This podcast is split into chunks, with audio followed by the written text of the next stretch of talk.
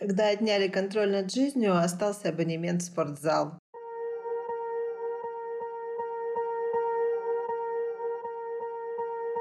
Всем привет! С вами подкаст «Не психуй». Автор контента подкаста – врач-педиатр, психиатр и психотерапевт Психотерапевтической лиги России Марина Витальевна Лазовская. Продолжаем тему, близкую к телу, то есть вообще тему здоровья нашей физической оболочки. Что такое физическая культура и чем она отличается от спорта? Кто любил в школе физру, а кто ее отчаянно хилял? Как у вас сейчас обстоят дела с физической активностью?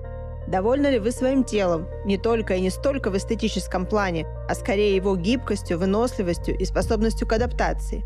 Почему именно физкультура, а не спорт полезны в любом возрасте и в долгосрочной перспективе? Все это не вопросы в пустоту. В здоровом теле здоровый дух – эта знакомая всем фраза никогда еще не была так актуальна. В новом эпизоде займемся физкультурой вместе, найдем простые и эффективные алгоритмы для тела и обсудим статью на эту тему.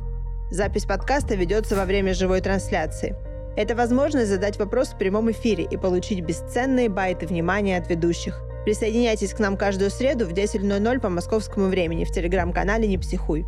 Где можно узнать больше? Читайте статью о связи физической активности и здоровой психики в телеграм-канале «Не психуй».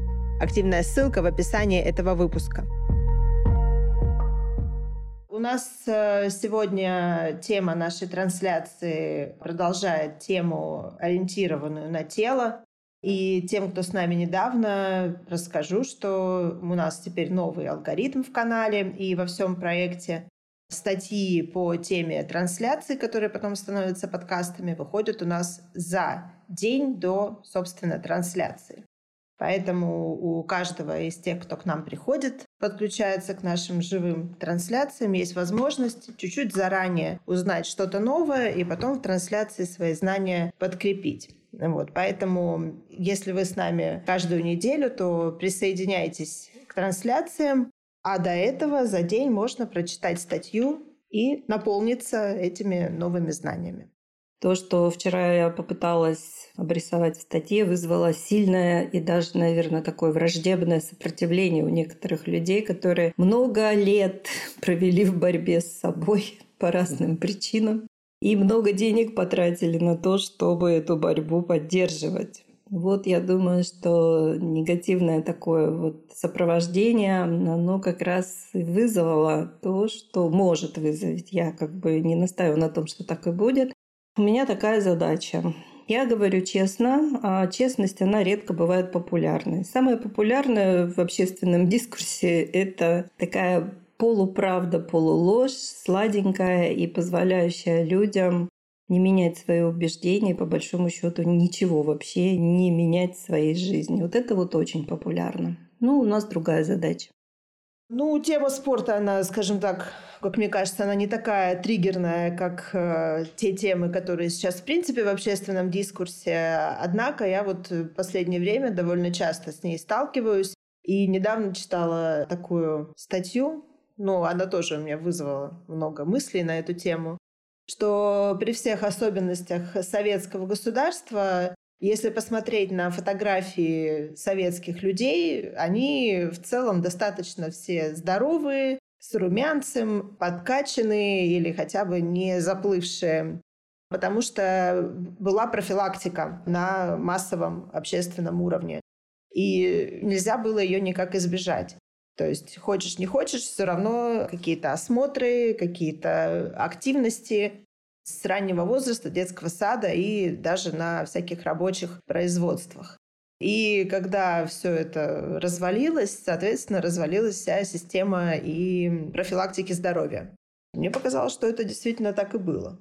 Ну, те, кто хотят предать анафеме нашу бывшую родину, Союз Советских Социалистических Республик, он впадает в точно такой же узколобый фанатизм, как, э, собственно, фанатизм любого толка. То есть э, выбирается что-то одно и назначается хорошим, либо выбирается что-то другое и назначается средоточием абсолютного зла. Это глупость, это невежество. Мир не устроен по принципу черное и белое. Вот, собственно, наш любимый алгоритм в каждой опасности есть возможность, и символ иньян об этом тоже нам напоминает. Поэтому в СССР было, безусловно, много хорошего. И то, что ты сказала, профилактика, направленная на то, чтобы люди как можно меньше обращались к медицине, а если уж обращались, то по военному принципу. Что-то сломалось, надо починить и вернуть человека в строй строителя коммунизма. Поэтому физическая культура действительно была в почете, она была обязательно даже для тех, кто имел к ней такое генетическое отвращение. И она не просто так называлась физическая культура. Именно потому, что смысл-то как раз был в том, чтобы физически мы что-то как-то заботились о том, чтобы мы были все время вот в каком-то таком динамическом статусе. И по поводу того, что это начиналось из детского сада, продолжалось в школе, в институте и, в общем, везде как-то такие спортивные игры, да, они были тоже вот в таком э, очень активном использовании. Кто-то чем-то постоянно занимался, увлекался. Но именно было направление на то, чтобы это была физическая культура. То есть мы привыкли физра и физра. Но вообще-то это физическая культура. То есть культурный человек должен был заботиться о своем физическом статусе, и государство как могло этому способствовало. Поэтому да, это был несомненный плюс из нашей истории развития в СССР. Стандартному подростку не выполнить комплекс на брусьях было вообще не по-пацански. Это вам еще повезло. У нас были еще эти ГТО, готов к труду и обороне. То есть у нас были военно-спортивные игры. И не раз в год, как все помнят, Зорница, ну вот кто примерно мои ровесники, это было постоянно, мы постоянно сдавали какие-то нормативы, и я, как сейчас помню, кидали гранаты, деревянные, естественно, стреляли из мелкокалиберных винтовок. То есть у нас э, так подспудно, ну, это у каждой империи есть такой загон. Мы же подспудно жили в состоянии, что все вокруг враги, и нам нужно готовиться к труду и обороне. К труду понятно, и к обороне тоже. Поэтому это все так или иначе в нашем сознании присутствовало и, скажем так, развивалось подспудно. Поэтому физкультура сейчас, вот та физкультура, о которой я говорю, это физкультура, которая была в почете в Древней Греции. Потому что я уже писала много раз и говорила, что вот эти древние храмы богу Асклепию, Асклепию – это бог медицины. Врачей звали Асклепиады. Эти храмы на самом деле были такими клиниками. И там лечили, если действительно человек там получил какую-то травму или у него хроническое заболевание сложное. Ему помогали и медицинскими средствами, доступными на тот момент. Но самая важная часть его реабилитации – это были занятия гимнастикой и психотерапия. Разговоры, которые помогали ему понять, что привело его к тому или другому недугу и как сделать, что нужно поменять. Диета – это изменение образа жизни, в переводе с греческого. Диета – это образ жизни. Так вот, что ему нужно поменять в образе жизни, чтобы больше эта болезнь к нему не возвращалась. Я вот об этой физкультуре. Это действительно культура. Ну, тогда у советского человека, пожалуй, только, наверное, с диетой были некие сложности, а так утром в субботу на лыжню, вечером в субботу разговоры на кухне с друзьями. Ну, я думаю, что приближающаяся зима в некоторой степени встряхнет вот эти программы генетические и напомнит, и, может быть, даже люди от того, что они не могут поехать э, туда, куда они привыкли ездить зимой, может быть, даже встанут на лыжню. Это хорошо, это тоже физкультура. Еще раз, я сделаю еще один акцент – Культура. Культура в переводе с того же самого греческого – это вспаханное поле. А что мы вспахиваем? Мы вспахиваем собственное невежество. Откуда у нас невежество? Мы же все умные, образованные люди. Да, мы умные, образованные люди, мы хорошие специалисты, мы можем быть разносторонне развиты, но у нас фатально, фатально, просто в мега огромных размерах присутствует невежество в отношении самих себя, в отношении того, как мы устроены, по каким алгоритмам работают наши тела, которые, как мы выяснили, первичны, как работает наша психика, как происходит синергия между телом и психикой, вот здесь у нас просто целина. Так вот, культура – это возможность спахать это поле и засеять его тем, что действительно соответствует нам, помогает нам, а самое главное, делает нас более спокойными, устойчивыми и умеющими адаптироваться в любых условиях. Вот что такое культура. Добавьте сюда физ-культура и вперед кроссовочки надели и пошли шагать. Да, шагать это отличная штука. Сейчас вот спрошу потом у наших слушателей. Я по себе знаю, что прошагать э, километр с утра – это лучшее, что я придумала себе делать за последнее время. Вот. Потом уже среди дня многое происходит, и где-то, может быть, получится пройтись, где-то не получится. 10 тысяч шагов тоже такая весьма умозрительная штука. Но вот этот километр-полтора с утра не бегом, а просто бодрым шагом очень хорошо прочищает голову. Да, и это действительно метод лечения реактивной депрессии, подчеркиваю, реактивной. Кто еще не очень хорошо понимает разницу между органической клинической депрессией и реактивной, у нас на YouTube-канале есть об этом несколько роликов. Так вот, э, это хорошая методика, это настоящее такое уже, скажем так, принятое в коллекцию лечебных средств уйти от депрессии. То есть, когда мы находимся в реакции по отношению к тому, что мы не можем контролировать и изменить, нам нужно этот адреналин, ну, прям если представить, грубо говоря, выжечь, утилизировать. А адреналин утилизируется только в действиях. И чем больше мышц задействовано в этих действиях, а скелетные мышцы, которые задействуются при ходьбе, это самые крупные мышцы, тем быстрее выжигается адреналин. Мне нравится слово «выжигается», утилизируется, используется. И вот у меня есть уже такой сложившийся паттерн. Я работать начинаю рано, с 6 утра, и вот, в общем, когда я мужа накормлю обедом, у меня после двух часов есть время, где-то часа три, когда я могу вот восстановить свой энергетический статус. Я надеваю кроссовки. Кстати, друзья, лайфхак недавно для себя открыла. Иду и слушаю наши подкасты. Вообще время бежит незаметно, ноги летят. Я не даю себе идти быстро, где-то 4 километра. Это вот как раз та самая скорость, которая позволяет утилизировать адреналин, но не напрягать сердечно-сосудистую систему. И 4, 7, 4, 3, иногда даже 5 километров я прохожу с удовольствием незаметно, прям вообще с радостью возвращаюсь новенькая и продолжаю снова работать с новыми силами. Отлично работает, потому что если раньше я слушала музыку, то это было здорово в наушниках, определенная музыка вызывает определенные ассоциации, а здесь идешь еще и параллельно насыщаешься. Вам, может быть, странно это прозвучит, что я сама все, что слышу в подкастах, говорю сама, но это звучит по-другому. Я как бы со стороны смотрю и думаю, так, вот здесь надо кое-что изменить, здесь подправить, а вот здесь мы в Дарье вообще молодцы. Так что, друзья, пользуйтесь лайфхаком. Магазин возможностей – это подборка инструментов школы самосоздания, созданных на научной основе с учетом знания и понимания алгоритмов жизни. Каждый инструмент – это устойчивая инвестиция в изменчивом мире.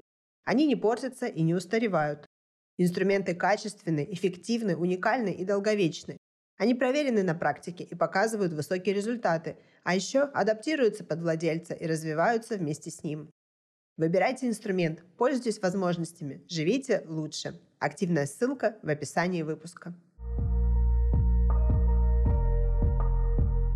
Да, вообще подкасты, мне кажется, сопровождают любую активность э, в жизни. Это очень удобно, ничего не нужно делать, не нужно ничего писать задавать вопросы. Подкаст как бы он идет и идет. Параллельно с ним можно что-то еще другое делать, что не требует каких-то там, интеллектуальных э, вложений. Например, делать уборку или ходить, опять же, как вариант.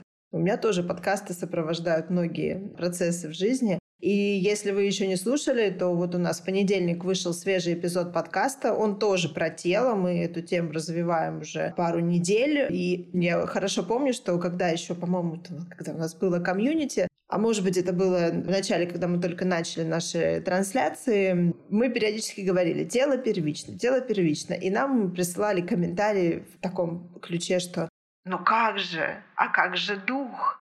И вот у нас с тех пор пошла такая метафора про то, что тело и дух — это как космонавт и скафандр. И если скафандр э, барахлит, то, собственно, что ждать хорошего от жизни космонавту? Ну, примерно ничего. Поэтому своевременная профилактика помогает не доводить до вообще какой-то поломки системной.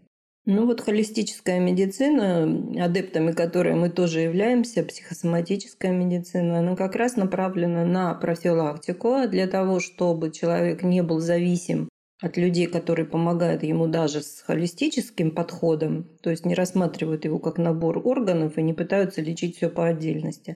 Даже в этом случае нужно понимать, что профилактика – это прежде всего личная ответственность, и нужно, если этому обучаешься, то нужно потом это делать. Вот у нас есть наш прекрасный курс «Жизнь на ладони», где мы как раз помогаем узнать все это и потом поддерживать в себе параметры здоровья, которых всего пять.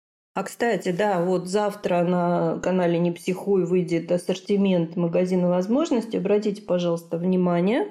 У нас там новинка. Ну, новинка такая, уже многие ее знают. Молодцы, если знаете и пользуетесь. Это наша чудная, замечательная совершенно лор-гимнастика. Вот мы, наконец, Анастасия наформила ее в лендинг.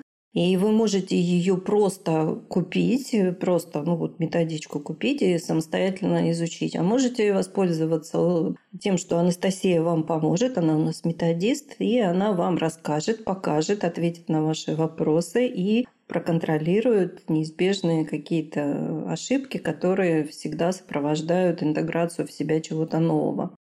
Мы сделали минимально минимальную цену, чтобы распространить эти знания на максимальное количество людей, которые реально понимают, что сейчас медицина, как и вообще все общественные институты, тоже начнет шататься и, в общем, не буду сейчас алармизмом пользоваться.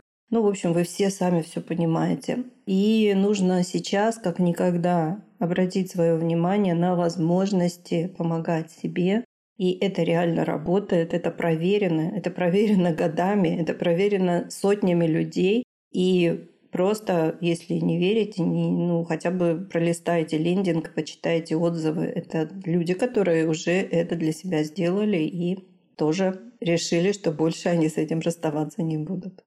Ну, жизнь на ладони и лор-гимнастика – это инструменты, на которые есть просто максимальное количество отзывов, и все эти отзывы только восторженные люди действительно пользуются этими инструментами годами, но вот именно лор-гимнастикой особенно. Я и сама постоянно ей пользуюсь. Я по своему опыту про физическую культуру могу сказать, что я ее всегда хиляла.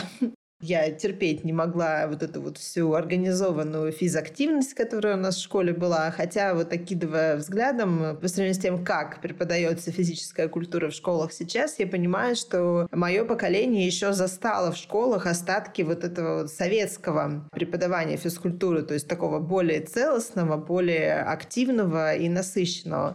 Потому что сейчас это просто без слез не взглянешь. Я слушаю рассказы своих детей про физкультуру в их школе, и это просто жуть, насколько безответственно там относятся к телу. К сожалению, да, какая-то девальвация неизбежно происходит, но хорошо, что сейчас уже выросло вот вы, миллениалы, поколение ответственных родителей, и вы, в общем, как-то компенсируете детям. Ну, насколько я знаю, ты это точно компенсируешь детям. Вот это вот недостаточно внимательное отношение школы к такому важному процессу, как физическая культура. Да, и главное не путать со спортом. Если, например, ваш ребенок или посещает там какой-то уже такой узкоспециализированный, ну, сначала, может быть, кружок, потом секцию, а потом его уже заприметили тренеры, то в какой-то момент начинают поступать предложения, что у этого ребенка есть задатки спортсмена, и можно бы было его вот в эту вот э, стезю направить. И вот здесь очень важно понимать, особенно сейчас. Вот еще год назад я бы сказала другое. Но сейчас, когда мы вообще наше будущее закрыто таким плотным туманом, не буду говорить какого цвета, Сейчас э, напрягать ребенка какими-то сложными, которые рассчитаны не на краткосрочную, а на среднюю и даже долгосрочную перспективу, сейчас не стоит. Почему? Потому что сейчас нужно все силы пустить на то, чтобы дети могли быть максимально в хорошем физическом и психическом состоянии и в хорошем статусе в отношении адаптации, особенно школьники. Ну, маленькие дети больше защищены, Но школьники подвергаются постоянно вот атакам со всех сторон, а у детей нет, особенно детей до подросткового возраста, у них и нет возможности иметь собственный опыт, кроме как копировать, понимать и как-то интегрировать в себя опыт э, взрослых людей, родителей в первую очередь. Поэтому занятие спортом – это узкоспецифическая направленность. Надо помнить, что это вашего ребенка уже в профессию направляют, потому что спорт – это профессия. И спортивным занятиям нужно точно так же относиться, как к занятиям в развитии какой-то профессии. Ну вы же, если у вас ребенок хорошо успевает по математике, и кто-то пришел и сказал, у вас ребенок просто экономист-бухгалтер, ну вы же не начнете сразу же вот с тех самых вещей, которые делают э, через несколько лет э, бухгалтера-экономиста. Вы просто скажете, ну окей, замечательно, здорово, спасибо. Когда будем профориентироваться, вспомним вашу рекомендацию. Но со спортом происходит вот такая вот э, какая-то совершенно невероятная вещь, что родители детей отдают с раннего возраста в то, чтобы дети стали профессионалами. И это полностью меняет всю картину их жизни. Потому что если ты не отдаешься чему-то целиком, ты не можешь получить те возможности и результаты, которые дает это дело. Это алгоритм распространяется на все сферы жизни. Но спорт, он лишает детей возможности развиваться гармонично. Что бы кто ни говорил, но там нет никакой гармонии. Поэтому да, некоторым, как говорится, судьба так выпала, что они должны стать великими спортсменами, и мы их за это уважаем и благодарим. Но это очень маленький процент от тех людей, которых затягивают в спорт искусственно привязывают к спорту и, в общем, заставляют жить, ну, не совсем своей жизнью. Плохо все, что из-под палки, а так, если ребенок э, действительно счастлив и у него успехи, то, наверное, он как раз попал в этот процент невеликий. Если это так, то да. Но нужно помнить, что если ребенок зашел в спорт до пубертантного периода, Точно так же у него начнутся проблемы, когда начнутся вот эти вот гормональные тектонические изменения. Точно так же начнутся всякие проблемы, это естественно.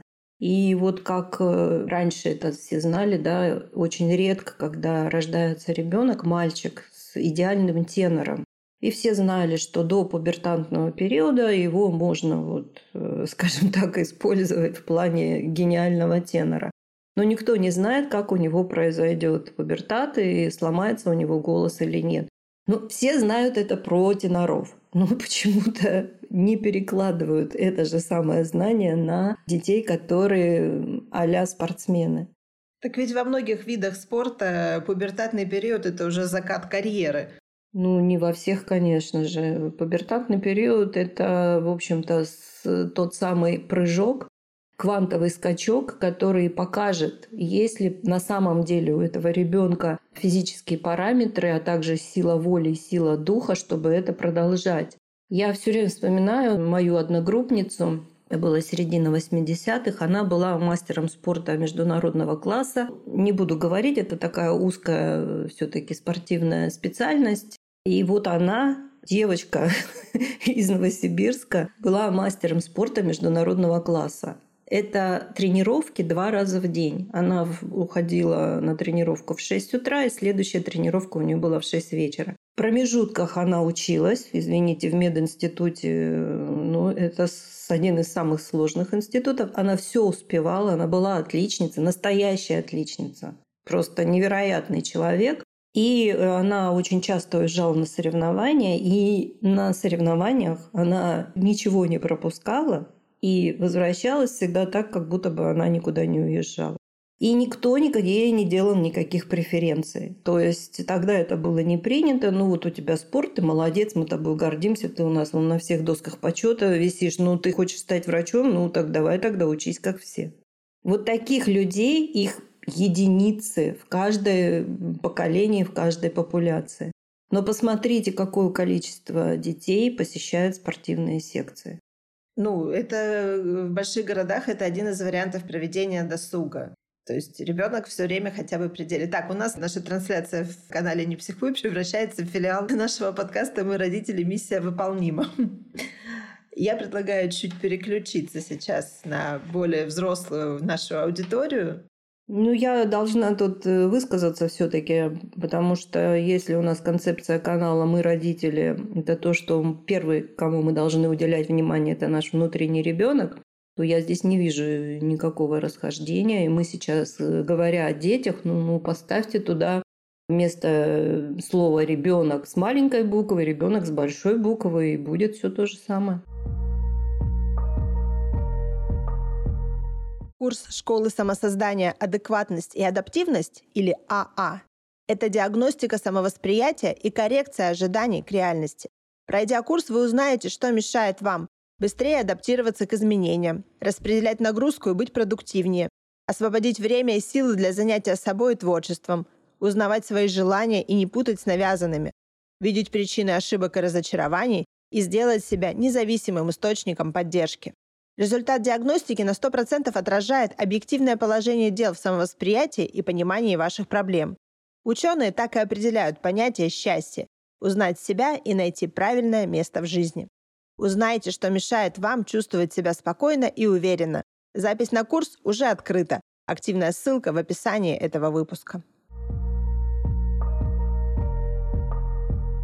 У меня сейчас очень много знакомых э, стали активно заниматься назовем это спортом. То есть это уже понятно, что не ради олимпийской сборной, но именно какими-то конкретными видами спорта, которые они для себя выбрали и посвящают этому там 2-3 дня в неделю как минимум. У кого-то это бокс, у кого-то это какие-то там такие активные потовыжимательные танцы, а у кого-то это просто там зал или какие-то вот кардио или силовые нагрузки. И все они говорят о том, что ну я лучше это буду делать для себя, чем буду гонять в голове то, что сейчас происходит. Это позволяет мне отвлечься и принести себе пользу. И вот я тоже хорошо помню, что я активно начала заниматься, ну, назовем его спортом, физкультурой в январе, когда уже было ощущение, что сгущаются какие-то тучи, но не было понятно, что конкретно.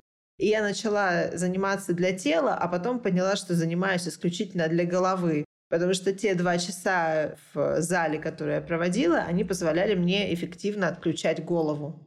Ну, в общем, это ни в какое противоречие не входит с той концепцией, которую я постаралась описать в статье, которую мы сейчас обсуждаем, потому что, опять же, речь идет об утилизации адреналина.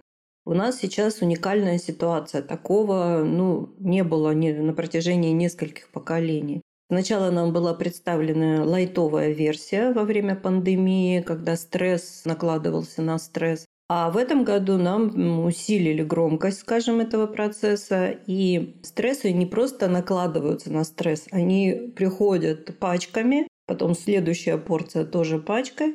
И наша психика, она просто уже отказывается это все обрабатывать. И это настолько лишает нас сил, что мы, ну, фактически готовы впасть во что угодно, лишь бы только вот перестать об этом думать. И здесь, если мы идем при этом и занимаемся вот чем-то физическим, как это ни назови, ну, привыкли называть спорт, ну и бог с ним, я не против оно именно направлено на то, что у нас происходит синергическая работа тела и психики. Психика заставляет тело выделять огромное количество адреналина, которое никак не может быть утилизировано в таких объемах. Нет у нас программ, чтобы утилизировать адреналин в таких объемах. И это нас подталкивает бессознательно к тому, чтобы мы двигались. И вот если это какие-то агрессивные виды занятий, там бокс, э, что-то такое, это помогает сублимировать вот эту вот внутреннюю агрессию, которая происходит из-за того, что мы попали вот в такой вот тревожно-мрачный замес. И это работает, это по-настоящему работает и помогает. Главное помнить, что это не попытка сбежать от реальности, а это возможность осознанно помогать себе когда не можешь справиться с таким объемом стрессов. Психика наша заточена на то, что пришел стресс, мы его отработали, все. Потом следующий стресс. Вот это все в прошлом. Это было вот до начала 2020 года. Сейчас у нас каждый день приходит пачка стрессов. Психика в какой-то момент ставит блокировку. Мы не в состоянии это обрабатывать. Но это не значит, что оно в нас никаким образом не вызвало никакие реакции. Конечно, вызвало. Мы все боимся. Мы все каждый день боимся. И тоже нужно это понимать. Поэтому если идешь в спортзал на пробежку, хотя это не полезно, или на ходьбу, нужно вот прямо себе поставить, вот я сейчас занимаюсь терапией. Я не просто стараюсь заглушить свои мысли физическими нагрузками. Я сейчас занимаюсь терапией, я лечу себя от излишних объемов адреналина, чтобы они не перешли в кортизол. Вот такой осознанный подход, он дает еще один импульс в нейросети, что я управляю хоть чем-то. И тут мы возвращаемся к чему? Что когда у нас отняли чувство предсказуемости, чувство контроля за жизнью, у нас осталось что? Только возможность контролировать свои собственные внутренние и внешние процессы. Вот бинго. Когда отняли контроль над жизнью, остался абонемент в спортзал. Тренировка предсказуема. Она будет независимо от того, приду я на нее или нет. А если я на нее приду, то принесу себе пользу. Мы приносим себе пользу любыми разумными действиями. Самый большой вред мы себе приносим бездействием, оцепенением. И сейчас это становится все больше и больше проблемой. Потому что когда нам не нравятся никакие варианты, вот я, например, думаю, я сделаю так, будет так, мне не нравится это.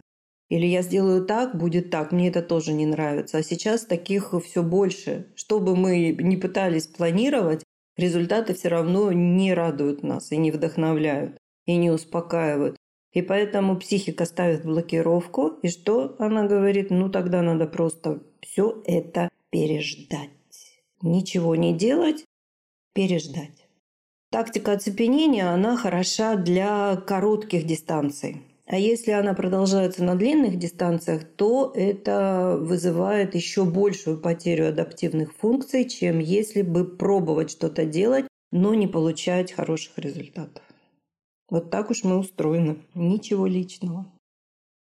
А мы вот тоже как-то неоднократно описывали и в трансляциях, и в подкастах, что вот у животных, да, когда они сталкиваются со стрессовой ситуацией, испытывают страх, они сначала замирают, а потом, когда опасность миновала, они начинают много-много скакать, прыгать, то есть действием перерабатывать свой адреналин, пускают его в действие. А люди склонны к вот этой реакции оцепенения, и от этого в теле начинается очень много проблем. Кстати, у нас, по-моему, это в курсе «Жизнь на ладони» есть такое классное спойлерну упражнение, называется «Крылья бабочки». У нас в курсе «Жизнь на ладони» есть комплекс упражнений, которые я собирала всю свою жизнь. Они взяты из разных практик, в основном, конечно, из тех практик, которые направлены на профилактику и на здоровье. Это э, восточные практики. Ну, если обобщить, растяжка, фиксация, растяжка, фиксация, растяжка. Опять тот же самый контакт-отход. И там действительно упражнения, которые помогают настроиться на день, и в течение дня можно любое упражнение взять и сделать его. Главное не оставаться в бездействии. Да, мне вот просто это крылья бабочки, это одно из моих любимых упражнений. Его можно делать даже стоя у плиты и готовя завтрак, например. Именно так я и делаю, пока вокруг начинает бурлить э, жизнь из э, домочадцев. Я стою у плиты и делаю по утру эти крылья бабочки. Вот, это очень классно, как раз растяжка, фиксация, контакт, отход. Классная практика. Хорошее есть упражнение для людей, которые занимаются сидячей работой, ну и, в принципе, для людей, которые фиксированы в какой-то статике, сидят или стоят. Есть отличное упражнение, незаслуженно совершенно забытое. Можем прямо сейчас его попробовать сделать. Если вы сидите, нужно сесть ровно, чтобы руки не опирались ни на что и ноги не были скрещенными. А теперь попробуйте напрягите правую ягодицу. Отпустите левую ягодицу. Отпустите. А теперь правую, левую, правую, левую, правую, левую, правую, левую. Ягодичная мышца – это одна из самых больших мышц э, нашего тела. И когда мы их произвольно напрягаем и расслабляем, мы запускаем, как бы обновляем, делаем перезапуск кровообращения в нижней части тела, где у нас самые большие скелетные мышцы находятся. Таким образом мы запускаем капиллярное кровообращение, таким образом мы запускаем обращение лимфатической жидкости, И вот это простое упражнение, во-первых, его можно делать незаметно, а во-вторых, оно обладает совершенно потрясающими свойствами. Ну, сразу скажу, один раз сделать недостаточно. Когда прекращать, когда почувствуете, что хватит. И плюс вы еще будете улыбаться. Потому что, уж извините, тут без Фрейда опять никак. Все, что у нас связано с позициями ниже талии, всегда вызывает у нас ощущение удовольствия, если не физического, то эмоционального. Поэтому, пожалуйста, дарю, пользуйтесь. Немножко взбодрили свою нижнюю чакру. Не помню, откуда я это знаю. Ягодичная мышца, наша самая большая мышца в теле, называется мускулюс глютеус максимус. Так и называется, совершенно верно. Ну, у тебя, я думаю, поскольку оба родителя врачи, где-то что-то да зацепилось за твои гены. Да, и 18 сезонов анатомии Грей. Вот и мое медицинское образование. О, боже мой. Не говори при мне, пожалуйста, это, это меня триггерит. Хорошо, 8 сезонов Доктора Хаус. Ну, ну да. Хотя по прошествии времени тоже понятно, что это было. Хотя вовлеченность была колоссальная. Ну, конечно, да. Я начала смотреть э, со старшей дочерью его, и мы сдались, мне кажется, на втором сезоне, потому что э, она сказала, я не могу следить за таким серьезным распадом личности. Дорогие друзья, и помните, пожалуйста, что у нас никто не может отнять нас самих. Я знаю, что раз вы нас слушаете, вы уже несколько раз это от меня слышали, но я буду это повторять. Почему? Повторять буду как мантру. Потому что, когда рушится все, нужно за что-то зацепиться. А у нас есть мы сами. И мы сами можем так много для себя сделать хорошего, Просто нас не научили, и поэтому нам кажется, что это какая-то такая странная вещь, которая не может сработать. Вот сейчас только она и сработает. Поэтому делайте себе что-то хорошее каждый день. А самое главное, хвалите себя за любое усилие. Хвалите и поддерживайте. Поддерживайте себя всегда и во всем. И будет нам всем счастье во веки веков. Благодарю вас за внимание. Берегите себя и будьте здоровы. Благодарю, Дарья, за трансляцию. Да, спасибо, Марина Витальевна, за вопросы и ответы, за интересную тему, которую вы подняли. Друзья, спасибо, что были с нами. Всем до свидания, до новых встреч.